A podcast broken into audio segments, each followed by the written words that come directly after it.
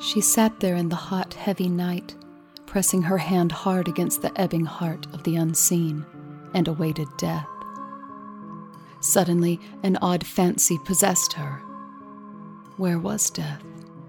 Why was he tarrying? Who was detaining him? From what quarter would he come? He was taking his leisure, drawing near with footsteps as measured as those of men keeping time to a funeral march. By a wayward deflection, she thought of the slow music that was always turned on in the theater when the heroine was about to appear or something eventful to happen. She had always thought that sort of thing ridiculous and inartistic. So had he. I'm Tori the Moth, and this is the Creepy Reads Podcast.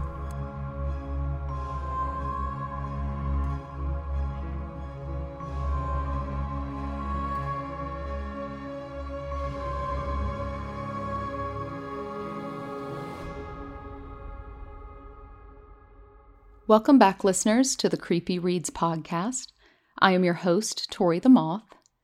Thank you to everyone who tuned in for our Halloween celebration back in October, a season of Poe. I do want to apologize for not getting that special episode of The Black Cat recorded and published on October 31st. Without going into too much detail, I had a medical emergency arise. I was briefly hospitalized and have spent the last month recovering emotionally from what happened. But fear not, we will revisit The Black Cat in due time. But for now, I would like to take a break from the writings of Edgar Allan Poe and all the famous male authors in the Gothic horror genre, for that matter. When I started the podcast a year ago, I began my search for creepy short stories that were in the public domain so I could get away with recording them without worrying about any copyright issues. And I ended up discovering so many stories and authors I had never heard of, many of them actually being women. Women whose works are so chilling and such wonderful additions to this genre, and it's a shame they aren't as well known as some of their male counterparts.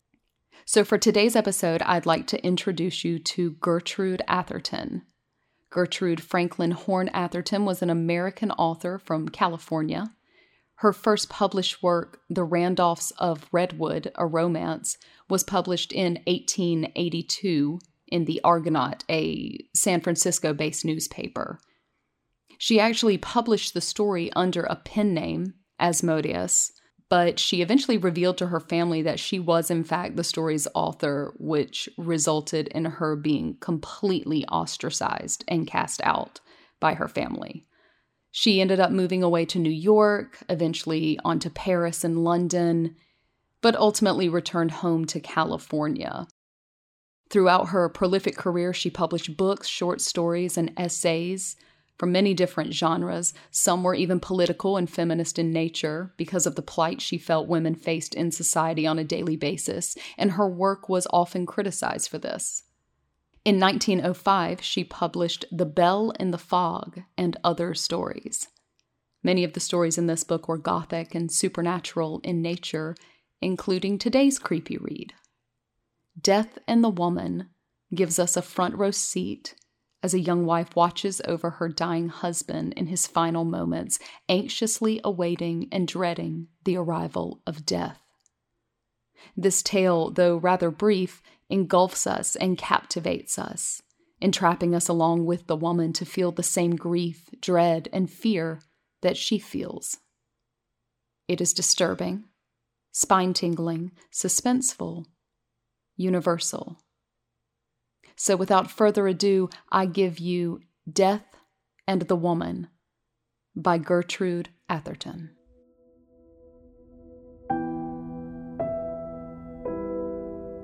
Her husband was dying, and she was alone with him. Nothing could exceed the desolation of her surroundings. She and the man who was going from her were in the third floor back of a New York boarding house. It was summer, and the other boarders were in the country. All the servants except the cook had been dismissed, and she, when not working, slept profoundly on the fifth floor. The landlady also was out of town on a brief holiday. The window was open to admit the thick, unstirring air. No sound rose from the row of long, narrow yards, nor from the tall, deep houses annexed. The latter deadened the rattle of the streets. At intervals, the distant elevated lumbered protestingly along, its grunts and screams muffled by the hot, suspended ocean. She sat there, plunged in the profoundest grief that can come to the human soul, for in all other agony, hope flickers however forlornly. She gazed dully at the unconscious breathing form of the man who had been friend and companion and lover during five years of youth too vigorous and hopeful to be warped by uneven fortune. It was wasted by disease. The face was shrunken. The night garment hung loosely about a body which had never been disfigured by flesh, but had been muscular with exercise and full blooded with health. She was glad that the body was changed, glad that its beauty, too, had gone some other where than into the coffin. She had loved his hands as apart from himself, loved their strong, warm magnetism. They lay limp and yellow on the quilt she knew that they were already cold and that moisture was gathering on them. For a moment, something convulsed within her. They had gone too. She repeated the words twice, and after them, forever. And the while the sweetness of their pressure came back to her. She leaned suddenly over him. He was in there still, somewhere. Where? If he had not ceased to breathe, the ego, the soul, the personality was still in the sodden clay which had shaped to give it speech. Why could it not manifest itself to her? Was it still conscious and there, unable to project itself through the disintegrating matter which was the only medium its creator had vouchsafed it? Did it struggle there? Seeing her agony, sharing it, longing for the complete disintegration which should put an end to its torment. She called his name. She even shook him slightly, mad to tear the body apart and find her mate, yet, even in that tortured moment, realizing that violence would hasten his going. The dying man took no notice of her, and she opened his gown and put her cheek to his heart, calling him again. There had never been more perfect union. How could the bond still be so strong if he were not at the other end of it? He was there, her other part, until dead he must be living. There was no intermediate state. Why should he be as entombed and unresponding as if the screws were in the lid?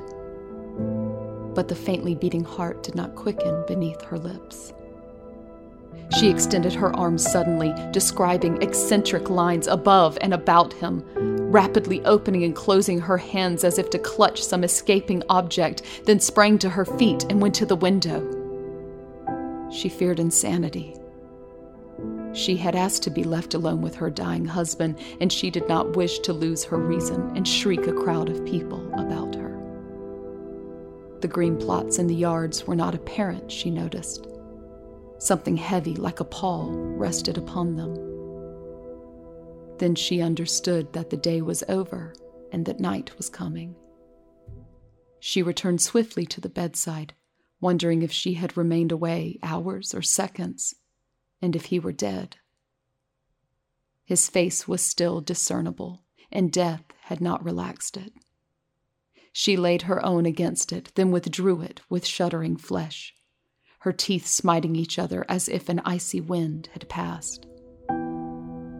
She let herself fall back in the chair, clasping her hands against her heart, watching with expanding eyes the white, sculptured face, which, in the glittering dark, was becoming less defined of outline. Did she light the gas, it would draw mosquitoes, and she could not shut from him the little air he must be mechanically grateful for and she did not want to see the opening eye, the falling jaw. Her vision became so fixed that at length she saw nothing and closed her eyes and waited for the moisture to rise and relieve the strain. When she opened them, his face had disappeared. The humid waves above the housetops put out even the light of the stars, and night was come. Fearfully, she approached her ear to his lips. He still breathed. She made a motion to kiss him, then threw herself back in a quiver of agony. They were not the lips she had known, and she would have nothing less.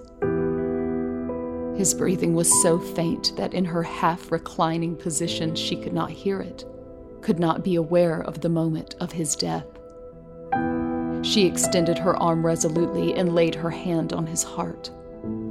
Not only must she feel his going, but so strong had been the comradeship between them, it was a matter of loving honor to stand by him to the last. She sat there in the hot, heavy night, pressing her hand hard against the ebbing heart of the unseen, and awaited death. Suddenly, an odd fancy possessed her. Where was death? Why was he tarrying? who was detaining him. From what quarter would he come? He was taking his leisure, drawing near with footsteps as measured as those of men keeping time to a funeral march. By a wayward deflection, she thought of the slow music that was always turned on in the theater when the heroine was about to appear or something eventful to happen. She had always thought that sort of thing ridiculous and inartistic so had he. She drew her brows together angrily, wondering at her levity, and pressed her relaxed palm against the heart it kept guard over. For a moment, the sweat stood on her face. Then the pent up breath burst from her lungs. He still lived. Once more, the fancy wantoned above the stunned heart. Death where was he? What a curious experience to be sitting alone in a big house. She knew that the cook had stolen out, waiting for death to come and snatch her husband from her. No, he would not snatch. He would steal upon his prey as noiselessly as the approach of sin to innocence, an invisible, unfair, sneaking enemy with whom no man's strength could grapple. If he would only come like a man and take his chances like a man. Women had been known to reach the hearts of giants with the dagger's point, but he would creep upon her. She gave an exclamation of horror. Something was creeping over the window sill. Her limbs palsied, but she struggled to her feet and looked back, her eyes dragged about against her own volition. Two small green stars glared menacingly at her just above the sill. Then the cat possessing them leaped downward, and the stars disappeared. She realized that she was horribly frightened. Is it possible? she thought. Am I afraid of death, and of death that has not yet come? I have always been rather a brave woman. He used to call me heroic. But then with him it was impossible to fear anything, and I begged them to leave me alone with him as the last of earthly boons. Oh, shame! But she was still quaking as she resumed her seat and laid her hand again on his heart. She wished that she had asked Mary to sit outside the door. There was no bell in the room. To call would be worse than desecrating the house of God, and she would not leave him for one moment to return and find him dead, gone, alone. Her knees smote each other. It was idle to deny it. She was in a state of unreasoning terror. Her eyes rolled apprehensively about. She wondered if she should see it when it came. Wondered how far off it was now. Not very far. The heart was barely pulsing. She had heard of the power of the corpse to drive brave men to frenzy and had wondered, having no morbid horror of the dead. But this, to wait and wait and wait, perhaps for hours, past the midnight, onto the small hours, while that awful, determined, leisurely something stole nearer and nearer. She bent to him who had been her protector with a spasm of anger. Where was the indomitable spirit that had held her all these years with such strong and loving clasp? How could he leave her? How could he desert her? Her head fell back and moved restlessly against the cushion, moaning with the agony of loss. She recalled him as he had been. Then fear once more took possession of her, and she sat erect, rigid, breathless, awaiting the approach of death. Suddenly, far down in the house on the first floor, her strained hearing took note of a sound, a wary, muffled sound, as if someone were creeping up the stair, fearful of being heard. Slowly, it seemed to count a hundred between the laying down of each foot. She gave a hysterical gasp. Where was the slow music? Her face, her body were wet as if a wave of death sweat had broken over them. There was a stiff feeling at the roots of her hair. She wondered if it were really standing erect, but she could not raise her hand to ascertain. Possibly it was only the coloring matter freezing and bleaching. Her muscles were flabby, her nerves twitched helplessly. She knew that it was death who was coming to her through the silent, deserted house knew that it was the sensitive ear of her intelligence that heard him, not the dull, coarse grained ear of the body. He toiled up the stair painfully, as if he were old and tired with much work. But how could he afford to loiter with all the work he had to do? Every minute, every second, he must be in demand to hook his cold, hard finger about a soul struggling to escape from its putrefying tenement. But probably he had his emissaries, his minions. For only those worthy of the honor did he come in person. He reached the first landing and crept like a cat down the hall to the next stair, then crawled slowly up as before. Light as the footfalls were, they were squarely planted, unfaltering, slow. They never halted. Mechanically, she pressed her jerking hand closer against the heart. Its beats were almost done.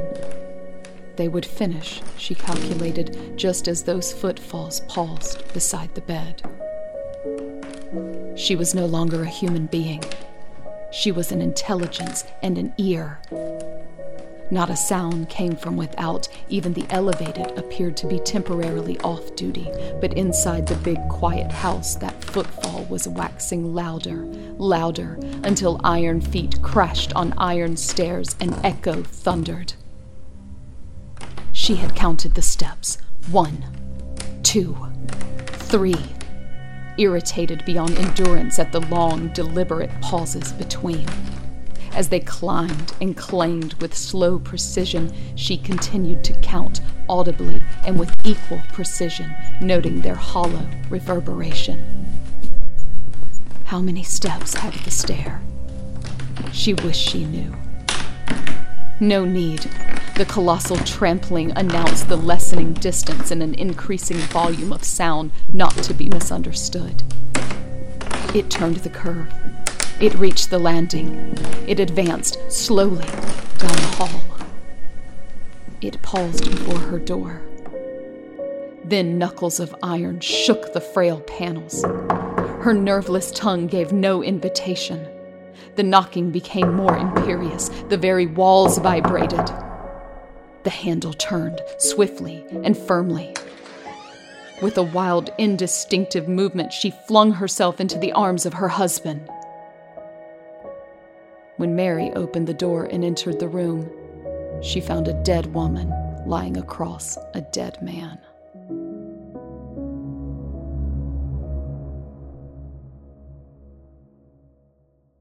And that concludes Death and the Woman. I'm so glad that I came across this story and the various other works of Gertrude Atherton in my research for the podcast.